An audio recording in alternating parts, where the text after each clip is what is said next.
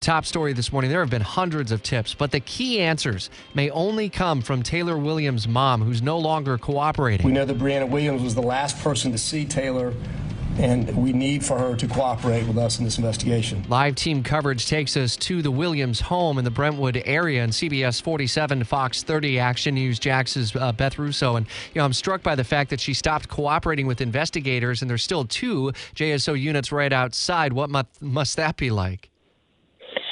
Well, I can tell you this is kind of the scene that we've been seeing here on Ivy Street, really for the past two or three days since this little girl was reported missing by her mother on Wednesday. The house is taped off. We've got patrol cars out here. But the one big difference that I've noticed out here this morning is where we are is about a block away from where all of the resources were staging in Brentwood for this search. I just popped over there within the last 30 minutes. There is no one over there today. No JSO, no JFRD.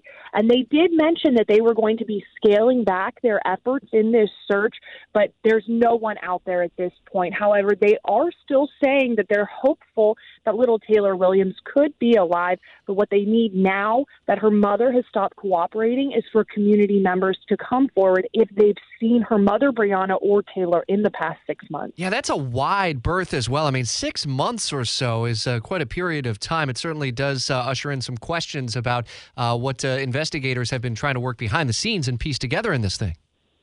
Absolutely. And I think there are a number of questions that are popping up, especially with the timing that investigators say that Brianna Williams, Taylor's mother, stopped cooperating with them, which is when they say they they started asking her questions about some inconsistencies that they were seeing in her story. And I also want to point out that three of our sources have told us that they have heard that Taylor's not been seen in weeks. Wow. So, of course, new information, a big development in this case, which we're going to keep following. Beth, is there any evidence that she may be in that home, uh, meaning the mother?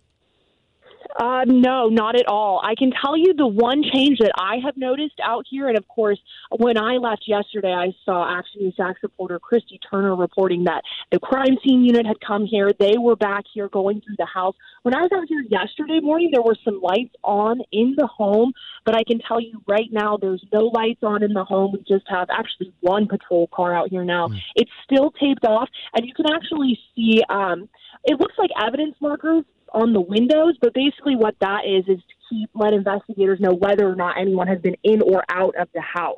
Hmm. Which is what they're trying to prevent, unless it's someone with their crime scene unit at right, this point. Action News Jax's Beth Russo live uh, in the Brentwood area, and we'll stay on top of developments at least every 15 minutes around the clock here on WOKB.